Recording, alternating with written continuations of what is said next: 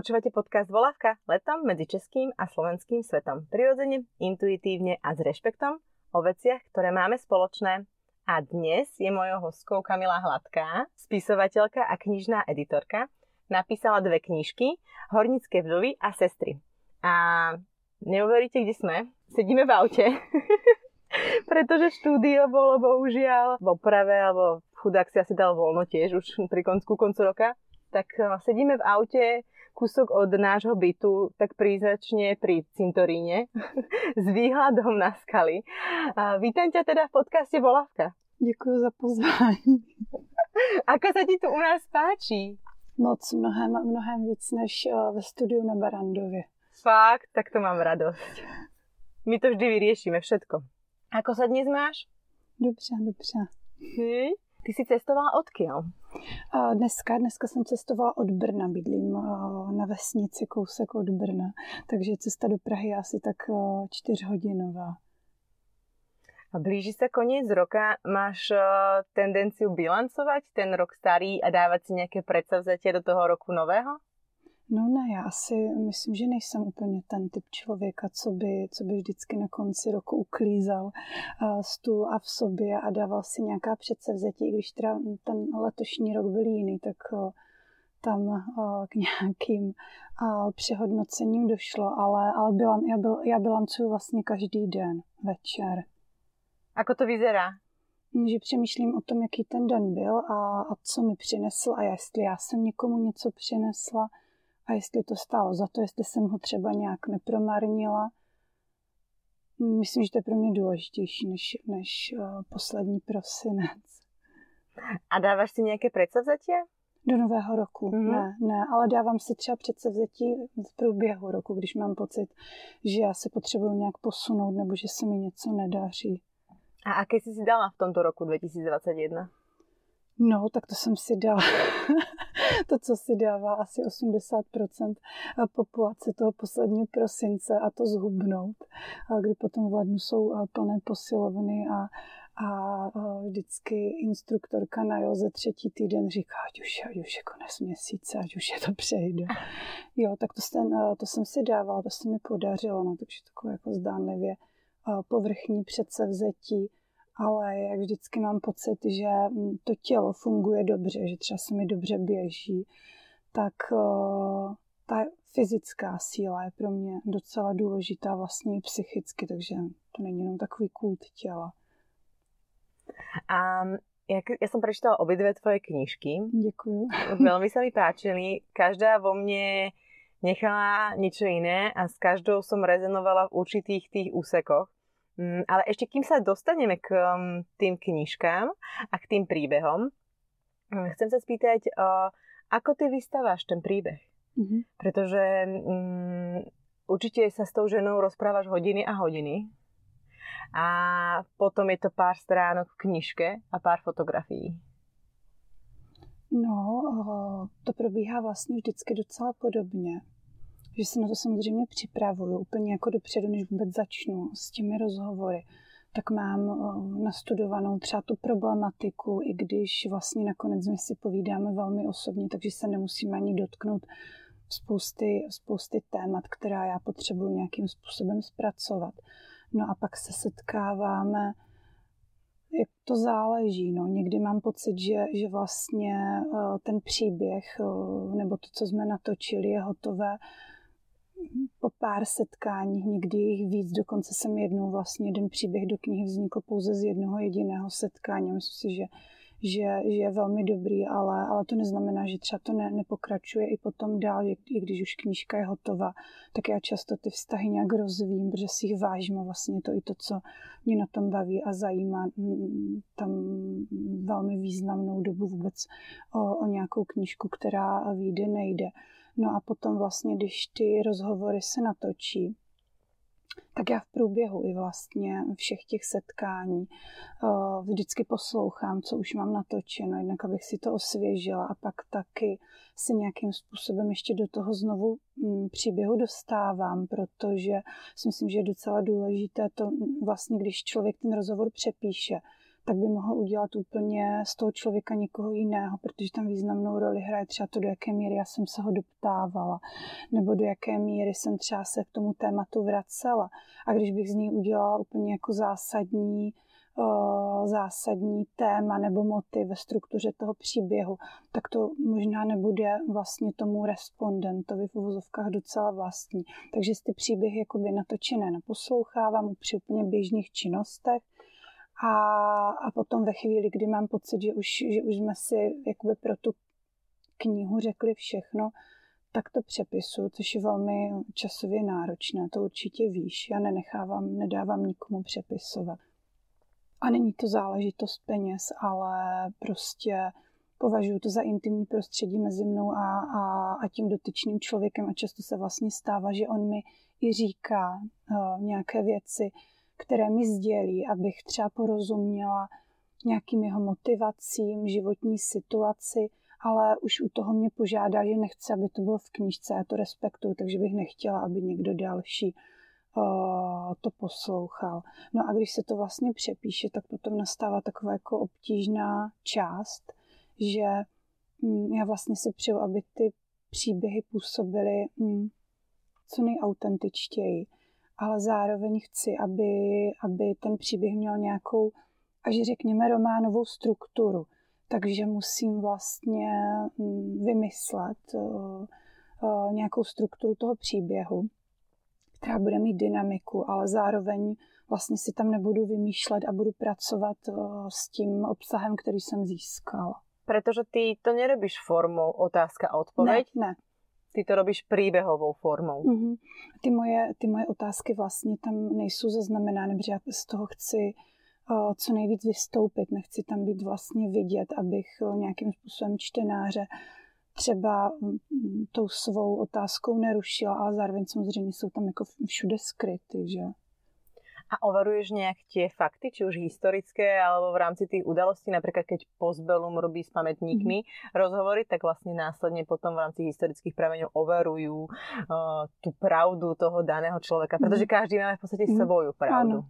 No já to dělám dopředu vlastně, by se dalo říct, takže si jako poměrně poměrně zevrubně nastudovávám vlastně to, o čem spolu bude mluvit, abych já v tu chvíli už vlastně věděla, že třeba pokud mluvím s nějakou starou ženou, která už si nemusí ty věci úplně pamatovat, nebo si to třeba může plést, tak abych, e, e, ne, že bych jí třeba nevěřila, ale abych nějak jako nás navedla vlastně na to, o čem, o čem chceme mluvit. Takže si myslím, že už v tu chvíli mám jako erudici takovou, že, že mi to vlastně potom umožňuje i mluvit jako docela otevřeně, intimně, osobně o nějakých jako věcech, které nevyžadují vlastně to, že bych musela nějakým způsobem pracovat s tou faktografií. Spíš tady tahle otázka vlastně by se dala rozvinout na něco docela jiného a to je to, že mm, vlastně ty knížky moje jsou hodně vztahové, že jo? takže ti lidi často mluví o jiných lidech, což je takový jako tenký let, i když dotyčný třeba není, není explicitně jmenován. Myslím, že by bylo řečeno syn Martin, ale ono víte co, jako každý, když si tu uh, knížku prostě potom přečte, tak uh, ona se dostane mm, blízkým, že jo, známým, třeba k sousedům, neříkám nutně, ale může se to stát, tak uh, stalo se mi vlastně jednou, že jsem dělala rozhovor, nebo bylo to řada rozhovorů s jednou ženou, kdy ona vlastně jako jednak byla založením silně negativní, až, až to bylo jako fatalistické, tak mnohdy, tak docela negativně mluvila třeba o celé své rodině, ale hodně. A pak už v určitou chvíli prostě jsem já měla pocit, že, že bych měla nějakým způsobem znát i ten názor toho druhého, ale, ale potom vlastně z toho všeho sešlo. Takže ten příběh, když byl zpracovaný, tak nebyl publikovaný, tak jsem tam asi se netrápila nakonec nějakou novinářskou etikou, jestli tím někomu neubližujeme jenom proto, že vlastně ten dotyčný nemá úplně jako zpracované svoje nitro a svoje vztahové záležitosti. To znamená, že ty musíš být akoby ako keby viac uh, profesí v jednom, pretože ty prídeš k niekomu domov, oni ano. ti otvoria dvere, ty si u nich v kuchyni, piješ ich šálky kávu a oni ti rozprávajú, či už hornické vdovy, veľmi krehká téma, spomínajú na svojho manžela, ktorý tragicky zomrel. Ale, alebo reholné sestry, ktoré rozprávajú o vieru v Boha, o lásku k Bohovi a prečo sa vlastne rozhodli sa mu oddať naplno. Mm-hmm. Tak uh, ty si aj psycholog. No, o, já tak jako nepř- nepřemýšlím tak, ale, ale asi určitě, nebo já nevím, spíš možná tam je, mm, já myslím, že každý je tak trochu psychologem sám sobě, takže vlastně mě v tom je velmi dobře, já to dělám, já to dělám opravdu moc ráda, protože vlastně každý, jak jsme nějak poznamenaný tím svým dětstvím a těmi, těmi vztahy, tak já si velmi vážím toho, že někdo cizí, vlastně zpočátku vždycky je to někdo cizí, mě vezme k sobě domů, jak říkala, vždycky to nezačíná teda doma, někdy, někdy se testujeme třeba v kavárně, ale, ale nakonec jako končím každého v obýváku a někdy i hodně pozdě večer pod dekou třeba a, a, a s čajem, takže takže vlastně já si toho, já si toho velmi vážím a, a vždycky mám pocit, že to přináší něco hlavně mě. A když vznikne to, že že nám oběma je v tom dobře, že vlastně otevíráme ten svůj prostor a tu důvěru. No, tak mm, jako je to určitě velmi krásné, tak možná, možná že, že, že hornické vdovy a řeholnice uh, vlastně dělají psychologa mě, nebo určitě. A co jsi si odnesla? No, ze všech těch setkání něco a, a, a něco, něco uh, určitě velmi silného. On třeba od co se týče uh, hornických vdov, tak uh, ty mě učili opravdu, aniž, aniž bych si to třeba jako velmi dlouho uvědomovala. Odvaze a vlastně, nebo rozvíjejí třeba ve mně to, tu cestu, jakou já chci jít. Jo? A to je třeba odvaze.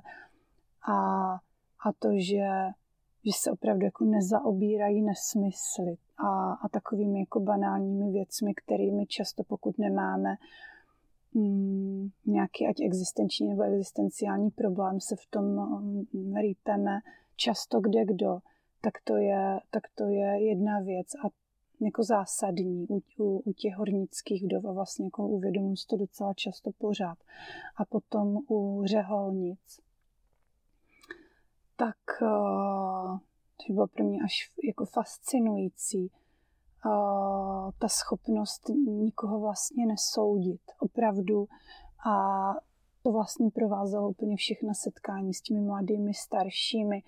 To, jak uh, oni jsou laskavé úplně ke komukoli, bez ohledu na, na jeho víru, na jeho mm, sociální příslušnost a to, jak třeba bychom si mysleli, že když je někdo rozvedený, nebo já nevím, řekněme nevěrný, takže prostě to nemůže člověk říct řeholnici, eh, nebo, nebo že ona tady tohle odsuzuje, ne, oni fakt jako, aspoň já jsem se s tím nesetkala, že, že, se, že se tam nesoudí. A, a to je pro mě velmi obohacující, protože vlastně hm, taky si myslím, že že, že to děláme kde kdo, aniž bychom si vlastně uvědomovali, že to dělám, že neustále něco a někoho podrobujeme nějakému hodnocení a když ne třeba veřejně nebo ze spoustou kamarádek, tak minimálně, když člověk večer přijde domů a reviduje ten den, tak eh, vlastně a hovoří třeba s manželem nebo partnerem, tak eh, vlastně velmi často se to dotýká nějaké kritiky třeba ostatních. A když se člověk od toho aspoň do co největší míry osvobodí, tak to je fakt jako velmi nádherný stav.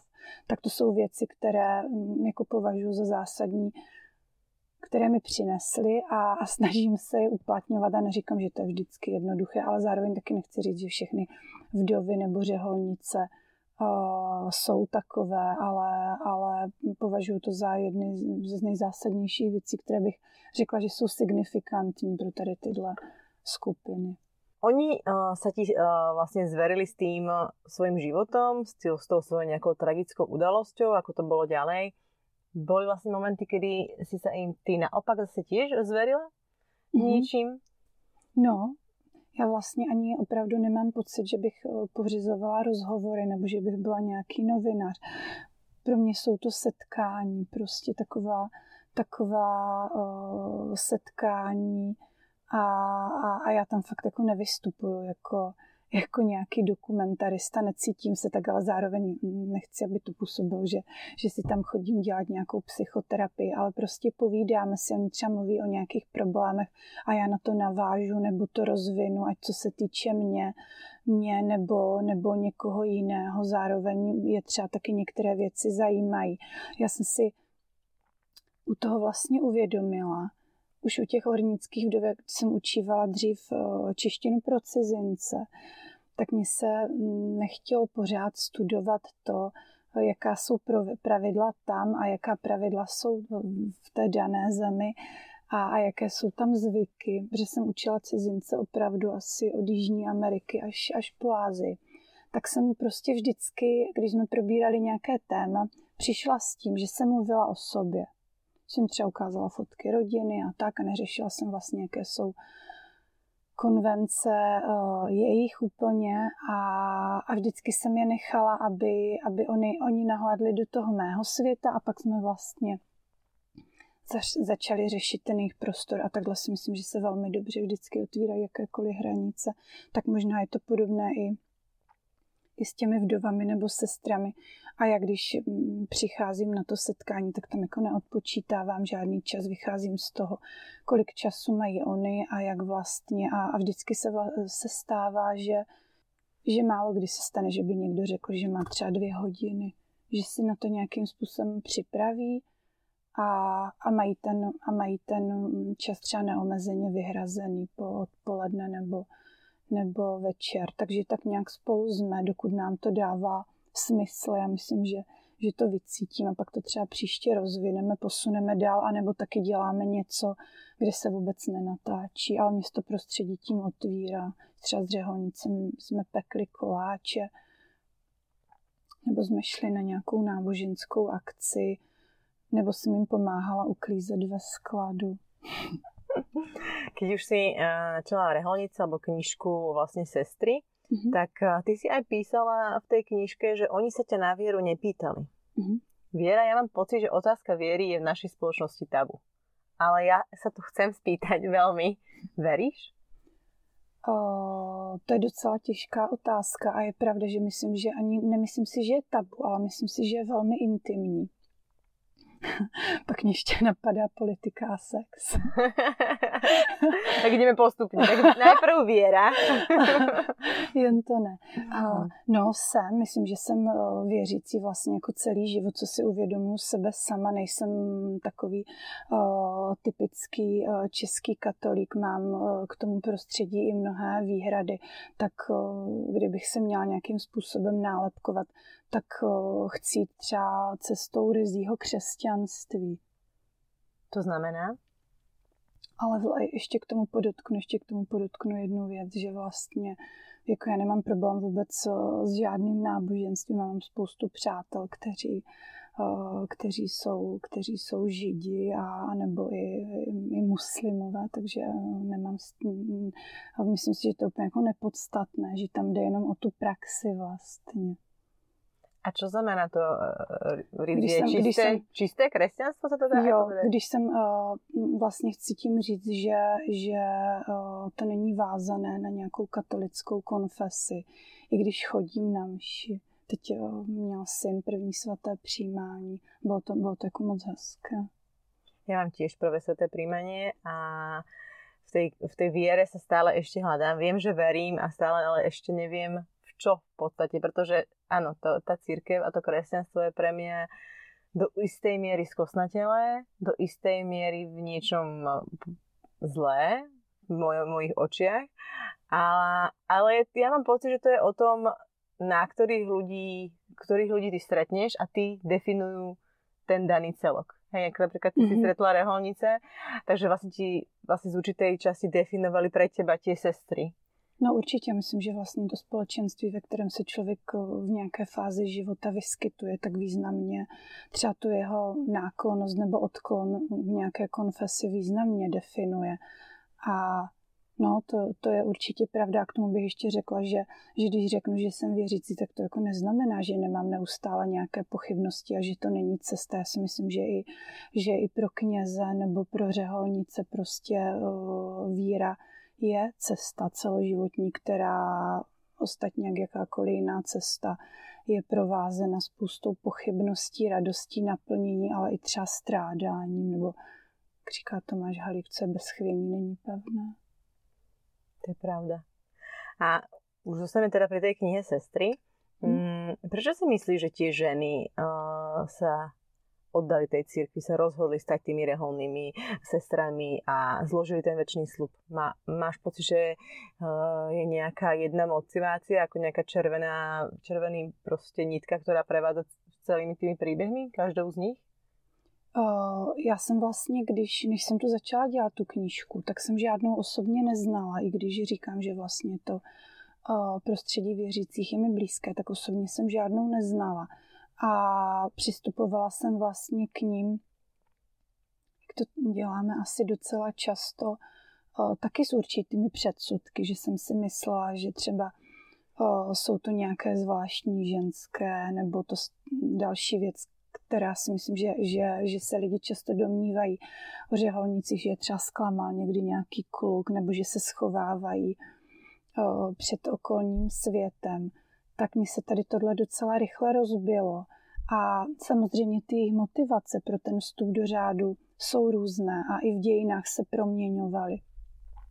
Rozhodně třeba jako v dávné minulosti vlastně pro ně bych řekla, že to byl třeba až emancipační krok, protože to byla jediná možnost, jak uh, nebýt třeba hospodyní manželkou, dostat se k nějakému vzdělání, nebo to mohly být ekonomické důvody, že když, když prostě třeba rodina měla více dětí a, a jeden z nich se stal knězem nebo řeholnicí, tak tam uh, mu to zajistilo prostě určitý, uh, jako vyřešilo třeba té rodině určité jako ekonomické, ekonomické potíže. Ale mm, když si dovolím mluvit třeba o posledních desetiletích, i když třeba ten ten řeholní underground musel být taky velmi zajímavý a třeba i pro, i pro spoustu sester atraktivní, tak ta motivace mm, může být různá. A, a vlastně oni to i v té knižce uvádějí.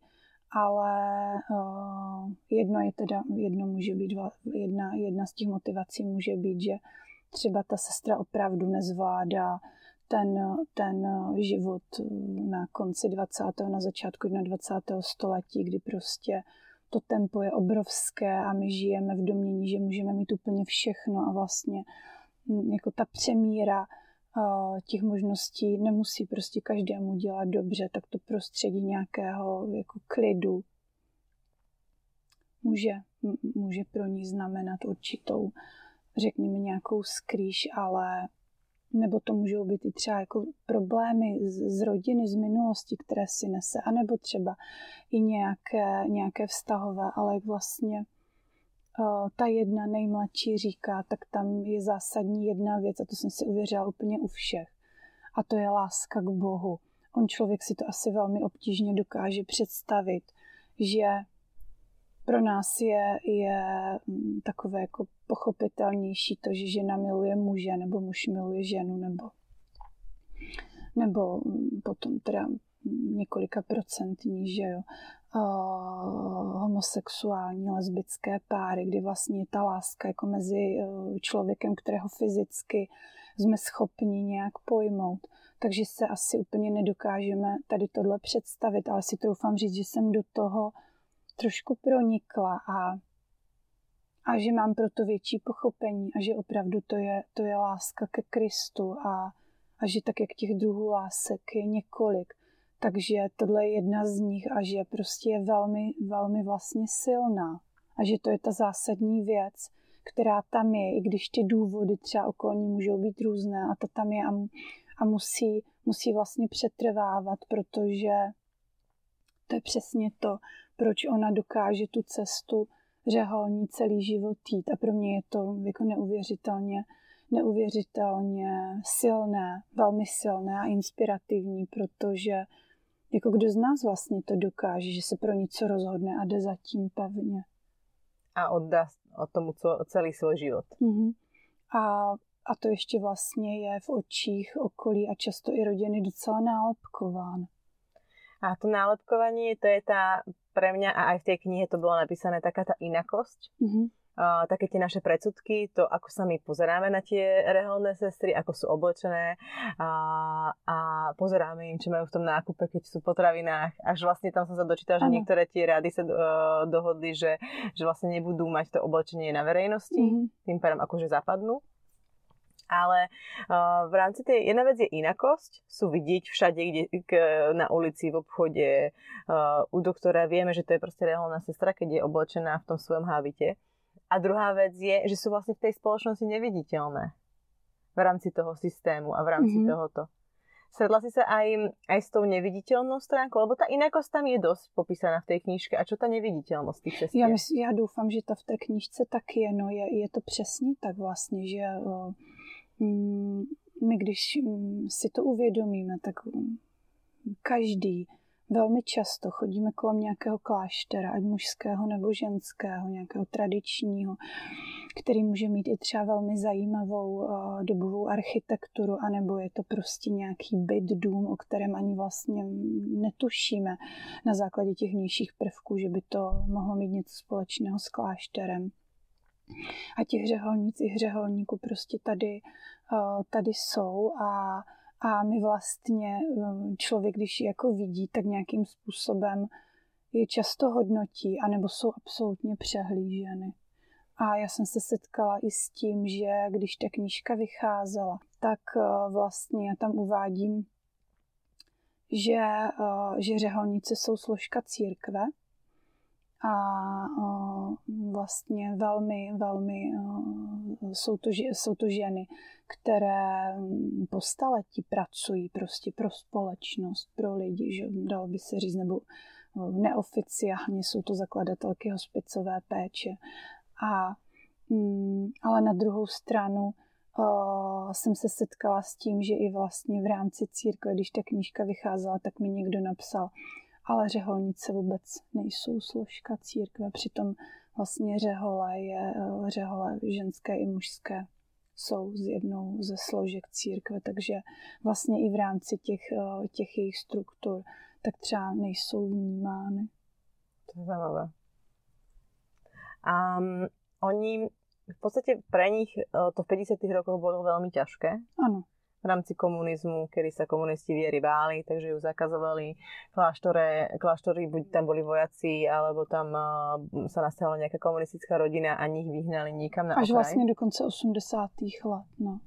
A tá tendencia ale vlastne mm, sa odovzdať tej církvi, stať sa reholnou e, sestrou klesá v rámci, v rámci histórie momentálne. Mm-hmm. Prečo?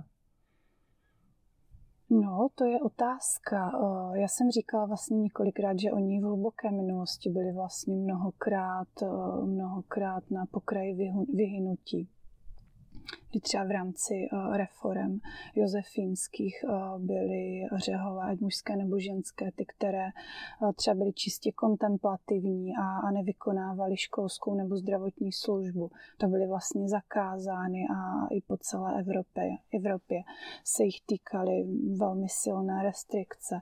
No a na tom 20. století se, se třeba ty čísla jsou i dobře zdokumentovány, což udělal Vojtěch Vlček, jak to jde aktuálních je kolem tisíce. Nevím, jestli teď už eh, došlo, jestli už je finální uh, sčítání, uh, ale, ale myslím si, že to číslo bude asi obdobné jak před pár lety. Tady pořád přicházejí do, do různých řádů, jsou, jsou řády, které prostě jsou asi atraktivnější a které méně. Já jsem třeba ráda, že jsou i takové, které vlastně si zachovávají hm, velmi pevné ty původní struktury z pravidly, která dneska můžeme považovat za extrémně přísná. Jinde se to uvolnilo. A, a nakonec vlastně, protože i když třeba je to řád nebo kongregace, kdy se drží mlčenlivost, Eh, kdy třeba s volnem a, a, a s tím, že by si sestra nevzala hábit, eh, je to mnohem pevnější než, než někdy jinde, tak si myslím, že je i spoustu dívek, které právě jako přicházejí, protože o tohle stojí. Eh, no a pro, proč jich, proč jich, proč jich přichází méně. Já si myslím, že i, jak jsem mluvila třeba s, různými, s různými představenými, tak těch dívek třeba i přichází docela dost, ale oni vlastně nevydrží tu fázi toho vstupu. Hm. Možná je to dané tím, že nebo jako určitě nebyly předurčeny tady pro tuhle cestu, protože to se pozná, to trvá zhruba až jako téměř 10 let, než oni složí ty většiné sliby, takže tam může dojít ke všem krizím. Takže dnes často můžou přicházet dívky, které třeba tak jako vlastně nevědí úplně, co, co se sebou a tahle část formace může napomoct vlastně k tomu, že, že si uvědomí, že ne, že tohle, že tohle není ta cesta, ale jako netroufám si říct, čím to je, když jsem se jich ptala na to, proč to číslo dolů. Myslím si, že to je prostě tím uh, tou dobou, která uh, nějaké askezy, přísnosti, usebrání se vlastně jako k sobě a službě druhému, že to je jedna ze zásadních náplní života, je to, že oni vlastně jako tu lásku ke Kristu demonstrují z pravidla péči o druhé, ať v sociálních službách, zdravotnictví nebo, nebo, nebo ve školství. Hmm.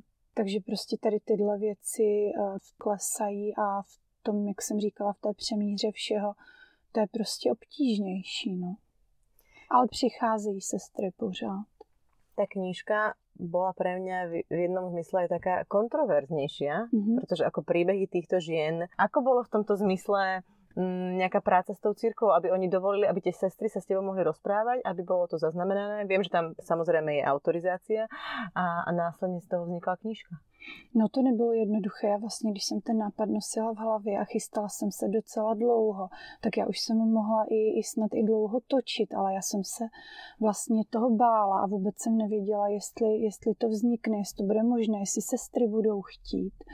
A a když budou chtít, tak jestli, jestli tam nebude tendence, aby to bylo třeba příliš náboženské, což já jsem nechtěla, jsem chtěla přinést jako autentický, autentický pohled a vstup do, do, do, do života těch lidí. A nejen v době teď, kdy jsou už sestrou, ale vlastně i, i do času, který, který byl předtím, že každá z nich byla, byla holka a měla nějakého otce. A, a to jsou všechno věci, které mě zajímaly, protože si myslím, že utváří hmm, takový jako ucelenější obraz, tak uh, mě překvapilo, že byly velmi otevřené a že tomu byly docela nakloněné, protože ono taky je pravda, že ty ženské řehole, one, ony, byť je to teda jedna ze, ze, ze složek církve, tak fungují absolutně samostatně, i ekonomicky, takže uh, to, uh, co podléhá třeba nějakému schválení, tak to je v rámci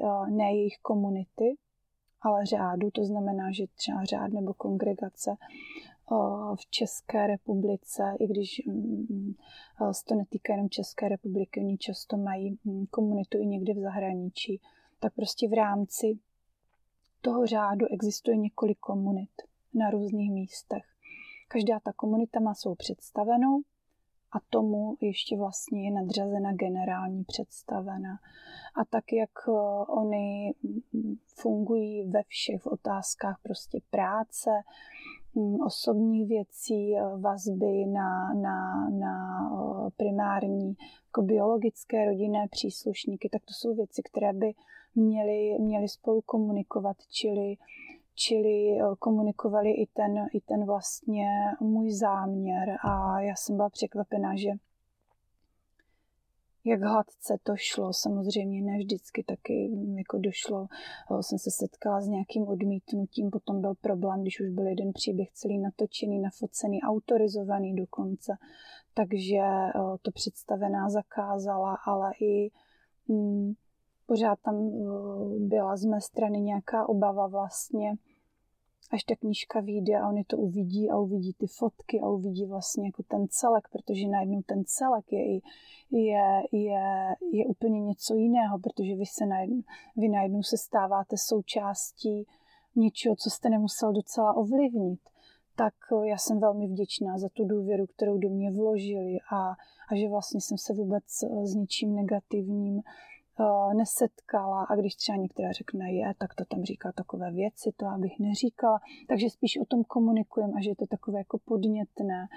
Ale a, je, a, a troufám si říct, že vlastně mě to do určité míry pořád trošku překvapuje, protože si myslím, že ty rozhovory jsou velmi otevřené. Ale možná to ukazuje, že že prostě máme k tomuhle prostředí úplně zbytečné a velké předsudky, že to jsou normální lidi a normální ženská, že se rozhodně za to nestydí, jen my je tak nevidíme. Hmm. Ty v každej tej svojej knižke sa snažíš, eh, aby tam bolo viacero generácií. Mm-hmm. A teraz by som sa ešte vrátila k tým hornickým vdovám, kde vlastne tiež bolo viacero generácií. Bavila sa so ženou, ktoré bolo okolo 80 a so ženou, ktoré napríklad bolo okolo 40. Mm-hmm. A aké sú tie generačné rozdíly tých hornických vdov? O, to je pro mě naprosto zásadní, tady tohle. Hmm, to, co pojmenovala vlastně, aby tam bylo zastoupeno co nejvíc, co nejširší věková škála. Mně by to jinak vůbec nedávalo smysl, protože kdybych třeba měla v knižce 50 hornických vdov, kterými 40, tak to nepřinese žádný zásadní obrázek a mě vlastně vždycky zajímá, ať to hornictví nebo řeholní prostředí v proměnách času, myslím si, že, že až vlastně jinak než, než tou co nejpestřejší generační škálou to prostě nelze postihnout. A protože to poukazuje i na vývoj vlastně té problematiky. Tak uh, ty generační rozdíly jsou, uh, jsou velké vždycky jak u hornických vdov, taky, taky u těch řeholnic, u těch hornických vdov. To bylo velmi zajímavé z toho důvodu, že vlastně já jsem mluvila s hornickými vdovami, které zažily nevím, to je dobré označení, ale prostě zlatou éru hornictví, kdy horník byl opravdu někdo a, a ten hornický heroismus rostl a oni byli že jo, jejich ženami, manželkami, milenkami, dcerami až, až po vlastně ty nejmladší, které jsou si vědomy despektu, který, který k ním ta země chová. Přece jenom ty rozhovory vznikaly v letech 2017, 2019 a dneska vlastně teď končí rok 2021 a zase je to úplně ještě někde jinde. Ta problematika hornictví už je poslední černouhelný hlubinný důl u nás a, a i předtím tam bylo obrovské množství třeba polských, polských horníků, takže mm, i teď vlastně, kdy už ta knížka nevzniká, ale já tam pořád jezdím, protože mám, mám Moravskoslezský kraj a Karvinou, mám tam velmi ráda, tak eh, vidím, jak se to obrovsky posunulo vlastně jenom za ty dva roky, co, co už na tom nepracuji, jakože pro knihu. To hornictvo nie je len, že by to ovplyvnilo podľa mňa životy tých ľudí, ktorí v tom pracujú a ich nejakých manželky a potomkov, mm. ale ono to ovplyvňuje celú tú generáciu, celé to prostredie, v ktorom, v ktorom sa vlastne ťaží. Přesně a to byl taky důvod, proč já jsem si vlastně vybrala, vybrala uh, tady tuhle oblast, ten Ostravsko-Karvinský revír, protože ta černouhelná hlubina těžba tam byla ještě aktivní a v minulosti to byla lokalita, která naprosto zásadně ovlivnila jako spoustu věcí, které, které se v té oblasti udály, byla, mm, nebo děli, byla směrodatná pro směřování prostě toho kraje, mentality lidí, takže no ano, tak to je. A co plánuješ do budoucna? Uh, mám několik nápadů a vlastně uh, chtěla jsem točit už v létě, pak mi to nějak zdravotní problémy a nějaké osobní nedovolili nebo asi by to šlo, ale, ale říkala jsem si, že, že chci do toho vstoupit fakt tak nějak jako čistě a s energií, takže teď se připravuju a, a v novém roce začnu točit uh, s kolotočáři.